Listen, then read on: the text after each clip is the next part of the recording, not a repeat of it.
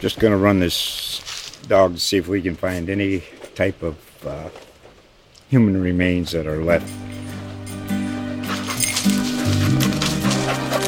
Listen to Where Secrets Go to Die The Disappearance of Derek Hennigan. From the Detroit Free Press, a new podcast set in the woods of Michigan's Upper Peninsula. Available on Apple, Spotify, Freep.com, or wherever you get your podcasts.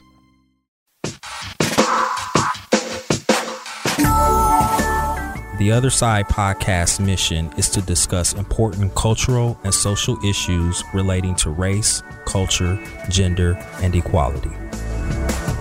Welcome. In partnership with the Columbus Dispatch, the Other Side podcast is featuring a series of special podcast episodes called In Black and White.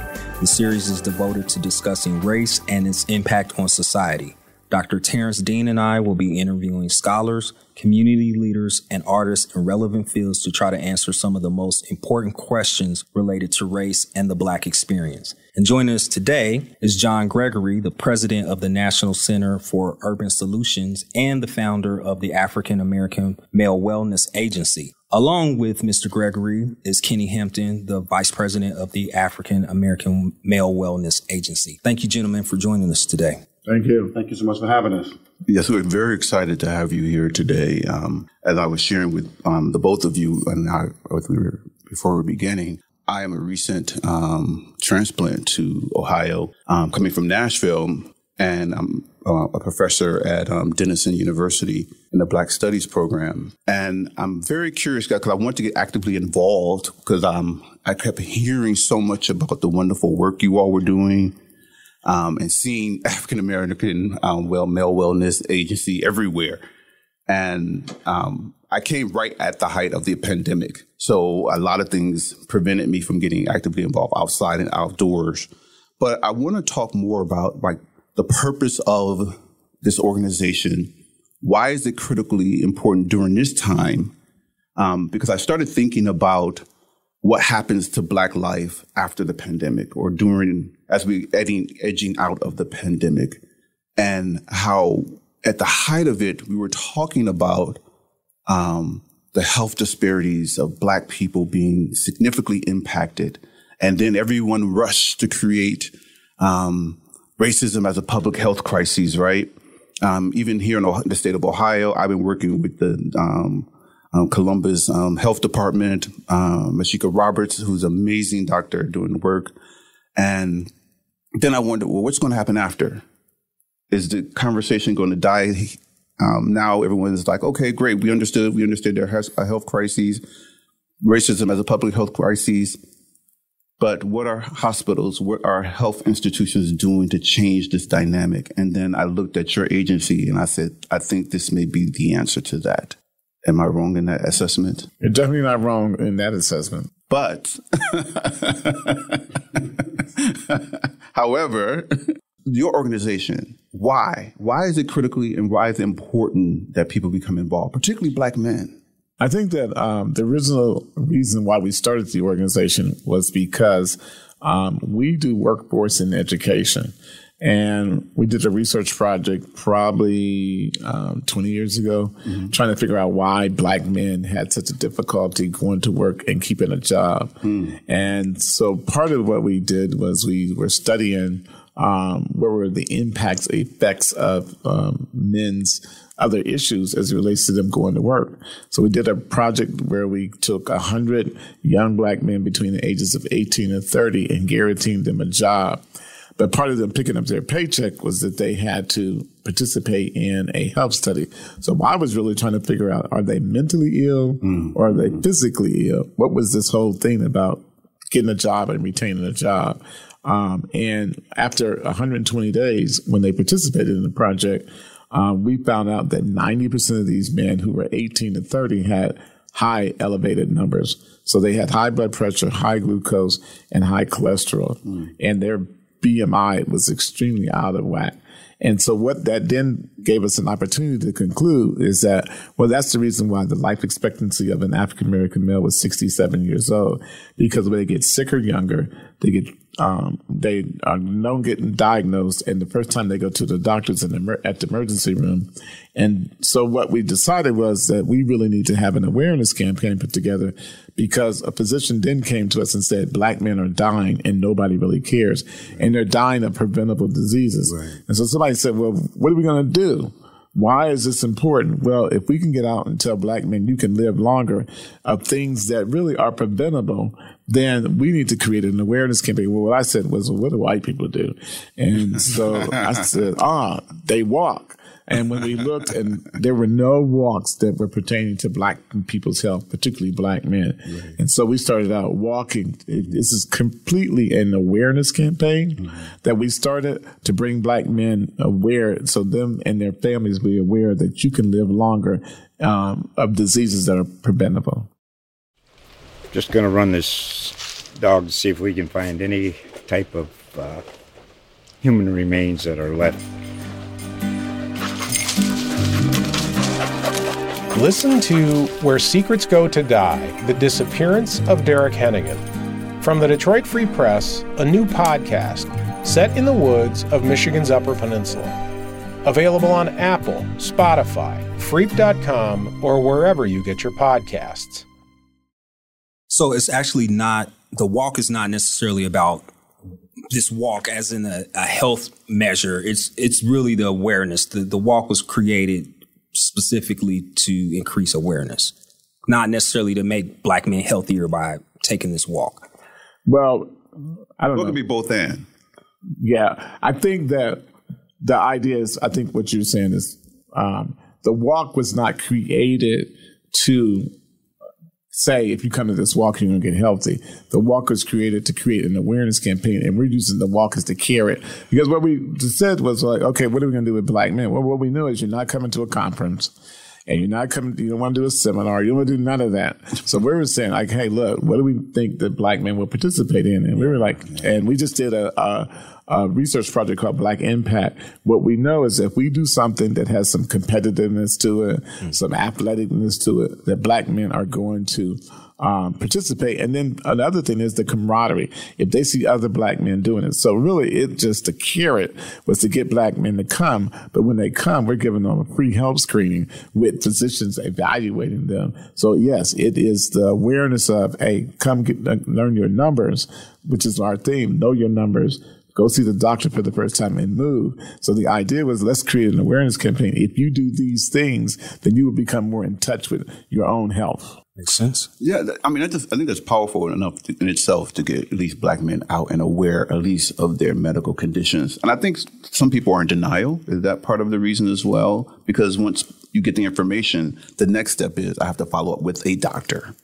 To be honest with you, um, and I don't know if you've ever participated in the walk, what you will see is we get a tremendous amount of black men who now come to get their free physical. Right. And 80% of these men have health insurance and education. Um, so it's not like we're getting men off the streets who don't have health insurance. Um, but what we know is that the more information, you know, um, the Bible says my people are destroyed for a lack of knowledge. Yeah. And because we don't have knowledge and like we have all these um, misconceptions about the medical um, just, um, um piece is that we think that the Tuskegee Institute um, experiment, you know, we stay stuck there. Right. And right. so we have this mistrust of the um, health systems.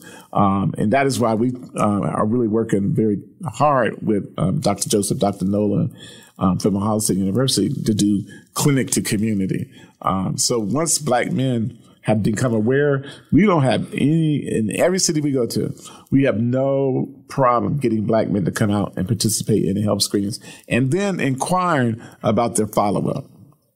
But I, I, think what I'm asking here too is not just getting them to the doctor, is getting them to a doctor who is um, aware of the other conditional concerns that impact black men's health, not just their health physically, but societal um, issues that impact black men, um, anxiety, um, um, communal, uh, workplace, all those other things that can exacerbate us in, in significant ways, um, our health issues. So that's what I'm thinking about as well. So sometimes a doctor can be very insensitive because I remember when I went to a doctor, he said, well, um, you should start getting thinking about high blood pressure and all these stroke and heart disease. And it's my regular doctor. And I said, Well, I don't have a family history of any of that. And he said, Well, you're a black man. And I was like, Oh, okay. so that, is that the predictor now? Is that because I'm a black man? But I don't, um, thank goodness I don't have any of those um, issues. And I'm not on any medication because I don't have any of those issues. But I, but I was wondering, I was like, well, that was quite insensitive for him to just assume because I'm a black man, I should start thinking about these things. Was he a black doctor? No, it was a white doctor. Okay, so there goes. That's what I'm thinking. Right, exactly. so that's what I'm saying. So some some doctors, like you said, black men may have health insurance, but I found when I found I finally have found here in Columbus a black doctor, but it's hard to get in because one they're overloaded because they have so many other black patients that they and so many people are seeking them out, and then the wait list. I literally was trying to get in um, to see another black doctor. I have to wait until December. I mean, I think that um, that's the whole um, discombobulated health system that we are part of. Yeah. Is that um, we talk this stuff, but that is why even in the awareness campaign of the walk, we're making black men aware of the things they can do for themselves. Um, by they can change their numbers. Um, once you learn your numbers, your high mm-hmm, blood pressure mm-hmm, numbers, mm-hmm. or your cholesterol numbers, or your um, glucose numbers, there are things that you can do on your own to yeah. take responsibility for your health. Um, at the same time, um, you know, being proactive and um, connecting with a physician that you can really go in and see and have that kind of conversation. You know, bedside manners, uh, when they talk about inequity, yeah, well, in the yeah, hospital, yeah. it's a great, that's one of the greatest places there is inequity because the sensitivity of the physicians as it relates to um, African American men, right, and their ability to talk about. That's why you know with the agency we have this thing called Real Men, Real Talk, mm-hmm. where we're talking about Black men's mental health issues. You know, you don't get that kind of conversation all the time when you go to a doctor who really understands what are you really kind of going through, the anxiety that you have just being a black man. Yeah, um, yeah. and so no physicians are not connected to that. And part of what we have to do is continue not only to educate um, our community, but we also have to educate those people who are serving us yeah. as to the sensitivity of what we're going through. So, do you think now that um, we went through COVID, um, have you seen a higher number of black men um, experiencing a, a, a, disproportionate number of um, their health concerns being addressed or increasing um, like anxiety or just heart disease or any of those things. Because again, one of the things that I know Ohio State told me, um, the reason why it's, it's, such a long wait to see a doctor is because everybody's coming out of COVID and now everybody's trying to see the doctor. And I thought, well, if someone is in a dire need, you know, what, what, what is their best recourse? And I know you're saying they can help mitigate their own by advocating on themselves and doing some of the things at home to do those types of things. But do you think that because of COVID is exacerbating some of that? Yeah, we actually feel that, that COVID 19 really exposed mm-hmm. um, a lot of the uh, underlying health health issues right. that a lot of our men are dealing with in our in our community. Right. Um, those issues were there uh, prior to COVID, yeah. and the pandemic really has just uh, shaking us to the point where we're like, oh, now I got to go, I got to go find out what's going on with my with my body right now, right? Right. right. Uh, one of the things that you touched on regarding uh, is it a matter of denial uh, as far as us even wanting to go to the doctor and, and learn that information. Mm-hmm. Um, but it's for me personally, and for the men that I've worked with, it's, it's a matter of just prioritizing this as yeah. a as something of a level of importance. Uh, and COVID nineteen has has really shaken a lot of us to say, okay, I need to make this a priority because mm-hmm. those underlying uh, conditions that is really what has taken the lives of, of many of right. our, our, men in our community. It's, it's not necessarily the COVID 19, right? But it, yeah. it's the other things that yeah. we were unaware of, right? The pre existing, yeah. the pre existing conditions. And so that's why it's so important for our men. Like I found out at one of our walks last year with two of my best friends from Detroit mm-hmm. that uh, we had elevated blood pressure. Wow. You know, at 37 years old, we're like, no wow. way. And our numbers were like off the chain. And so we like, okay, fellas, the group chat has to now change from talking about sports and making money. We need to talk about how we're going to get these blood pressures in check. Yeah, and yeah, so what we yeah. learned was uh, that you know some adjustments to our our work routine, some ju- adjustments to our diet. We learned that uh, beets are actually very vital to to men lowering their blood pressure. Yeah, So yeah. those are the things that uh, we are really really stressing to our, our, our men that hey, you got to find out. Because once we found out and we saw the, the numbers, because the numbers don't lie, Yeah. but that's our report card. So now you got homework to do. Yeah. And so COVID has really given us an opportunity as an agency to have those uncomfortable conversations with our men Yeah. and, and let them know that, hey, it, we're going to create a comfortable space for you Mm-hmm. to have these conversations, but we're, we're challenging you to make some adjustments. I think the brilliancy too of your work is that on your website is like the resources that you provide. Because I went through and I was clicking and I said, if, if you can't find something, it's going to be on this website somewhere. Um, and I want to know how often are, are you all updating that information? Because I'm pretty sure it changes consistently over time. Like, you know, particularly now with COVID is coming out, like I said, um, what new resources um, should we be aware of?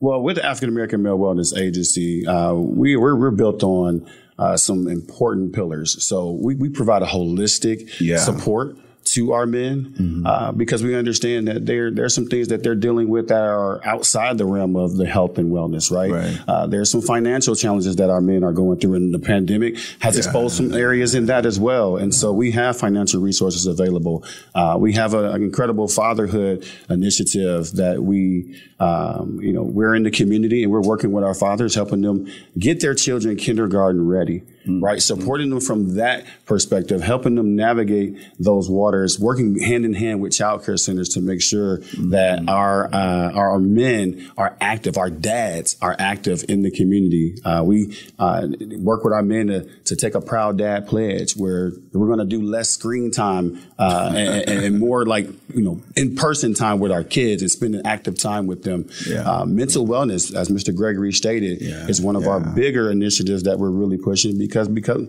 coming out of the pandemic, a lot of our men are like, I got to talk to somebody about this, Right. Because I can't be the only one experiencing what I'm experiencing. So we are intentional about getting into the barbershops, getting into the churches, uh, getting into our. Sometimes we're, we're being a restaurant, creating that safe space Yeah, for our men to have real men, real talk, and from those conversations, you, you you're able to unpack so many things that men are dealing with. And we're not talking about the extreme side of the mental wellness, but we're talking about some of the day to day challenges that some of our men are dealing with. Well, hey, you know, it's I'm struggling being the best husband. I'm struggling being the best father right now, uh, bro. I got the weight of the world on my shoulders right now. How can I?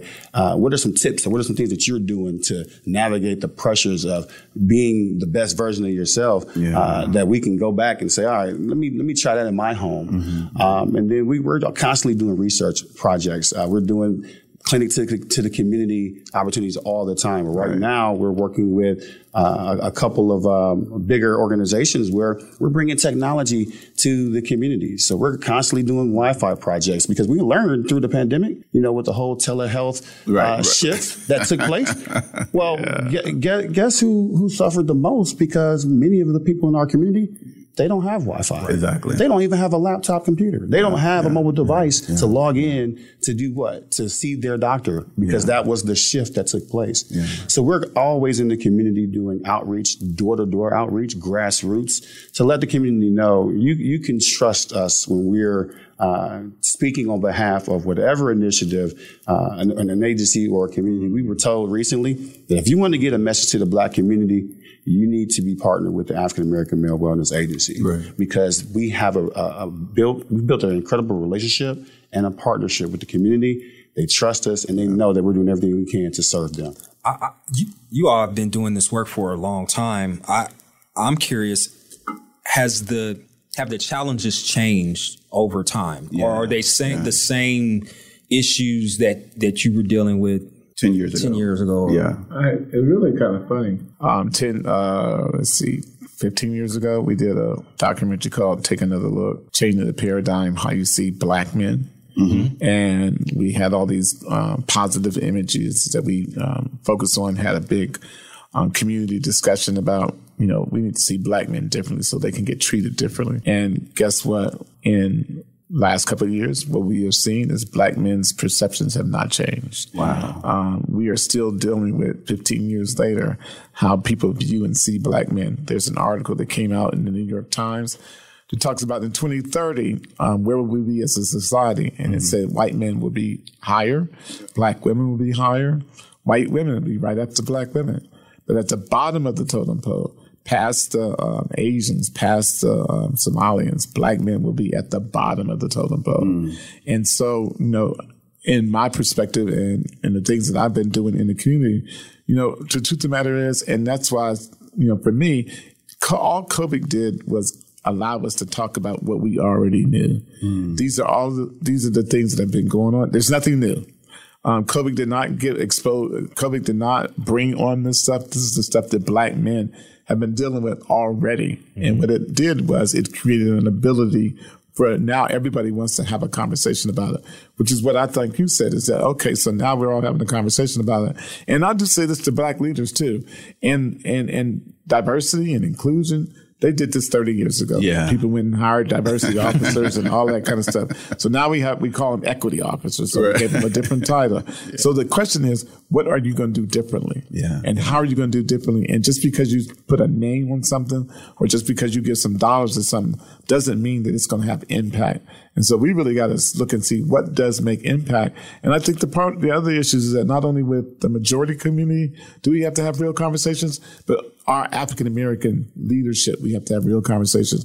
What systems and infrastructures are we putting in place in our community to impact change? Because really, this is not just white folks' issue. Right. This is black people's issue too. Right. We have allowed some of this stuff. We our kids not getting the best education. Yeah. We allow that. Black men not being in the places they need to be at. We have allowed that. So what are we as a community going to do different? Let me ask you this then. Um, I'm glad you brought up um, black men and education. Because um, as an educator, I've seen the transition um, happen when I was also at HBCU um, at Nashville, Tennessee, Fisk University, and I'm and I'm looking at I'm teaching now at a, a PWI, and the numbers of black men are going down, and black women are enrolling in large numbers. Um, and I wondered if because um, and then I, had, I recently worked with a student, a black male student, um, biology major, who was looking at health disparities and also mental health, but also heart disease of black men um, college age. And the numbers he found were just devastating of how many black men were dealing with that issue. And I thought, well, how does that exacerbate um, coming to school, not knowing, or, or, you just finding out you may be dealing with a, a, a health issue? on top of being education as well, because that become a barrier. Um, do you think um, your agency could do a HBCU tour and get you know black men to start looking, you know, at, at, at catch them at an earlier age? Say, wait, you don't have to wait till after you graduate college. Start looking at your health now because those unhealthy unhealthy eating habits start in college, obviously. Right. Um, and then the stress of being in college. Um, and then they are also financially, they are strapped. A lot of them are, you know, stretched to the limit. Um, is that, is that initiative or that's something that you've been thinking about as well? Well, I think that, um, that's interesting to say that. You know, we can do anything with money. So, I mean, so, so all the donors listening out there, we want to keep it real, right? But I mean, we are in 16 different cities, and we try to connect to the community and try to connect with um, the different age populations. And so doing an HBCU tour, I think we just did a walk in Jackson, Mississippi. Wow. Where we had the president of Jackson, Mississippi come on board, the president of Tulane University come yeah, on board. Yeah. And so everywhere we go, when we were in New Orleans, we had um, the, the, black universities in New Orleans yeah, participate. So our, our organization really tries to reach out and make it a community event. Okay. But I think that um, it, it's not really necessarily about um, black men understanding that you can do this early. It's really about us addressing mm. the ills in the community that impact black men mm. that doesn't mm. give them the ability to really think clearly about where they want to go and how they want to get there. Right, right. I think that the deterrents are so strong. I mean, when you think in terms yeah. of uh, violence in our community. Yeah. And the fact is, you know, I'm talking to a young boy, 19 years old. He says to me, because we have um, a school, we have a school where you can come get your high school diploma all the way up to 100. And I'm talking to a black young man who had dropped out of high school, came back to get his high school diploma. He says to me, he said, Mr. Gregory, you know, um, between my house and this building, you know, I'm watching my back. He said, I'm not going to shoot you. Wow. Uh, he has a gun on him. And I'm like, you can't bring the gun in here. He says, I'm not going to shoot you. He said, but you know, out there in the streets, the streets is crazy. Yeah. And I think that all of us, if we look up, turn on the TV, you go like there, okay, what is out there that's creating this environment mm. for us to create an unsafe environment? Mm. So, you know, one of the six causes of major deaths of black men is homicide. Right. Um, and it's homicide between the ages of 18 and 30. Mm-hmm. Um, so, you know, I think that when you think in terms of those things, you have to think in terms of survival and how do I survive? And the other thing is, is that, you know, somebody told me, he's like, I don't want to go to college and get a four year college degree and come out making less money yeah. than the guy, what I can do on the streets.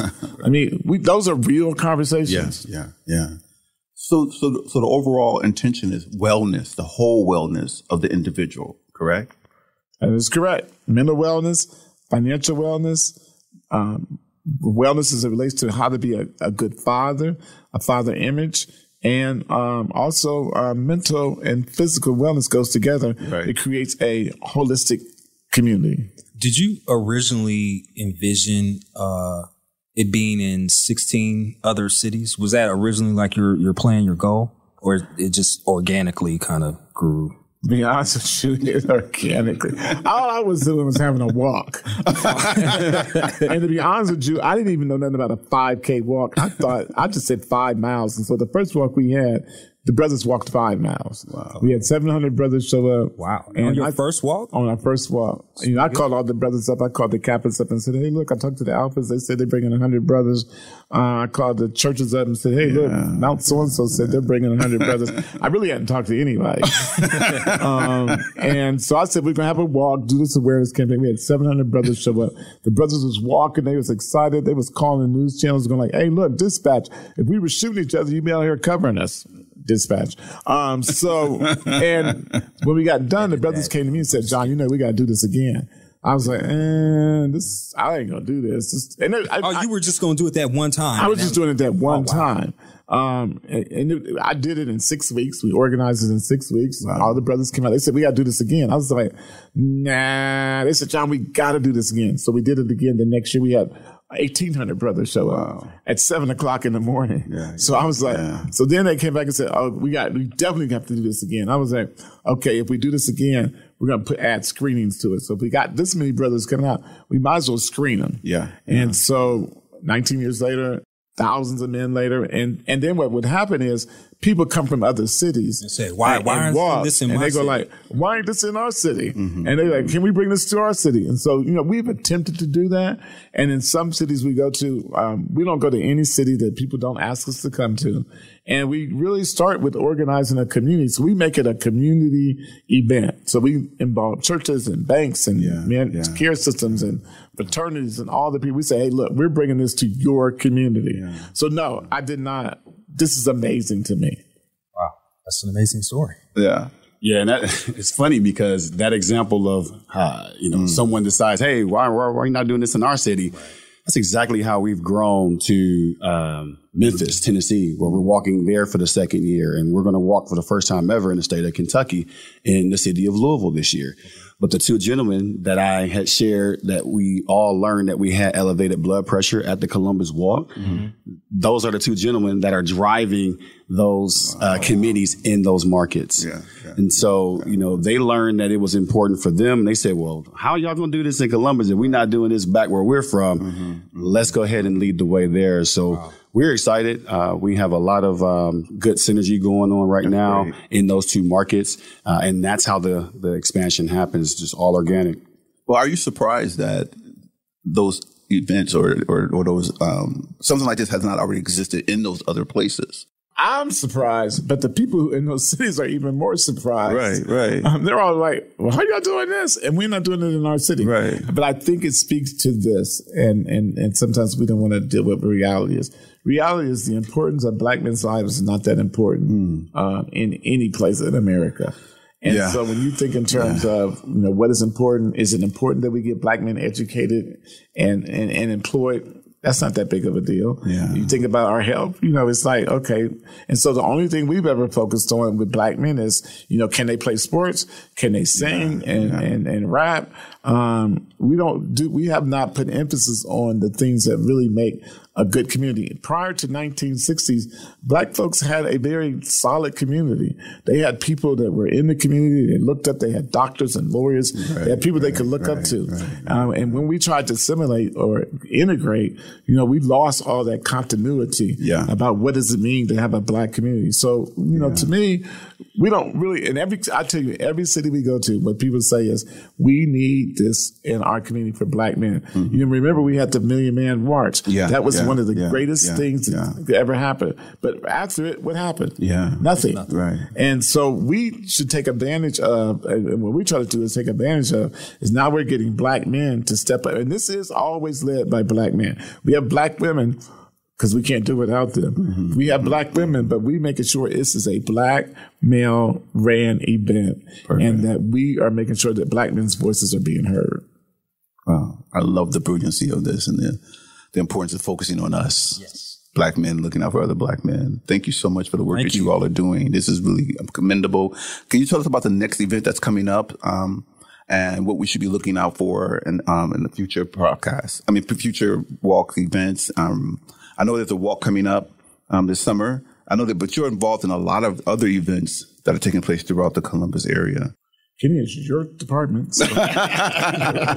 yes, uh, the African American Male Wellness Agency, we're always doing something in the community. Right. We're excited right, because yeah. uh, in the month of June, June 11th, we will at noon, we're going to be having one of the biggest cookouts that this city will have. It's going to be our Proud Dad Cookout.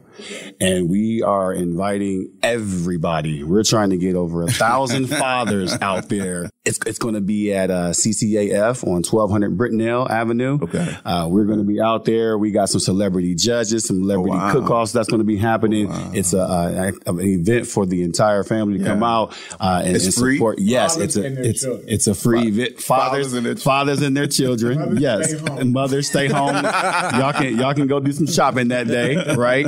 But we're we're really wanting to get about a th- over a thousand wow, men out there with their with definitely. their kids. Yeah, um, and we have that going on in our fatherhood. June 11th. June 11th. At what time does it begin? 12 noon. 12 noon. Okay. Yes, sir. Yes, sir. And then we have our uh, our real man, real talk.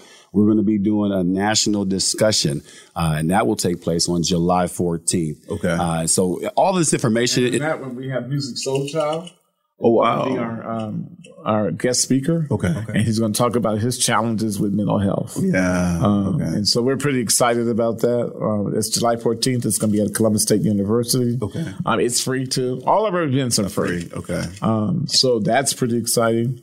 Um, we also have a project we're doing right now, which um, it's called "You Got You Can Do." What is it called? It's called "You Got This," and, and, and, we're we're actually uh, again taking the clinic to the community and also introducing technology to the community. Where Perfect. we're working with individuals living with diabetes mm. in our community. Mm. Uh, we're helping them learn more about an, an, alternative technology for them to monitor their their uh, their numbers. So the CGM we're going to be okay. bringing that to them, allowing them to uh, have real time access to that data. So we are excited to uh, bring that to the community, letting them know that hey, you you, you can do less pricking of your finger and more sticking of this device, right? Right. right. Um, so all of this information is available on our website, uh, aawellness.org. Uh, or, but if you want to be a part of the, uh, the You Got This program, uh-huh. you want to go to yougotThisColumbus.com you got and you can learn all about that. Okay. Um, and our mental wellness conversation is going to be really big this year, uh, the summit that Mr. Gregory touched on. Yeah. Because, uh, Musiq Soulchild is actually our honor, one of our honorary chairs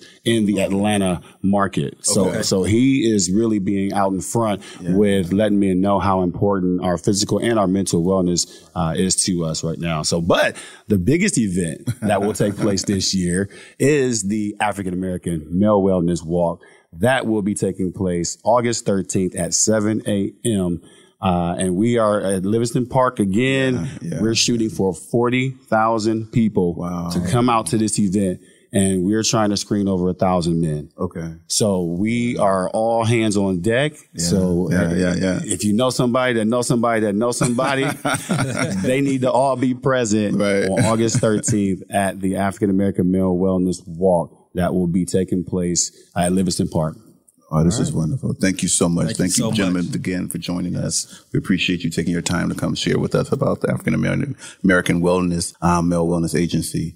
and the wonderful work you all continue to do to uplift our community is, is so needed, desperately needed during these times. Absolutely. And uh, we encourage all of our listeners to participate in the walk. Uh, it's Yeah, good I for you and it's, it's for a good cause. So Yeah, yeah. for everybody else out there, uh, you can find this episode on dispatch.com or wherever you get your podcast. And if you enjoy listening, please con- uh, consider supporting local journalism like this by becoming a subscriber. And in the meantime, make sure you check back for the next installment of the In Black and White podcast series. Thank you. Just going to run this dog to see if we can find any type of uh, human remains that are left. Listen to Where Secrets Go to Die The Disappearance of Derek Hennigan. From the Detroit Free Press, a new podcast set in the woods of Michigan's Upper Peninsula. Available on Apple, Spotify, Freep.com, or wherever you get your podcasts.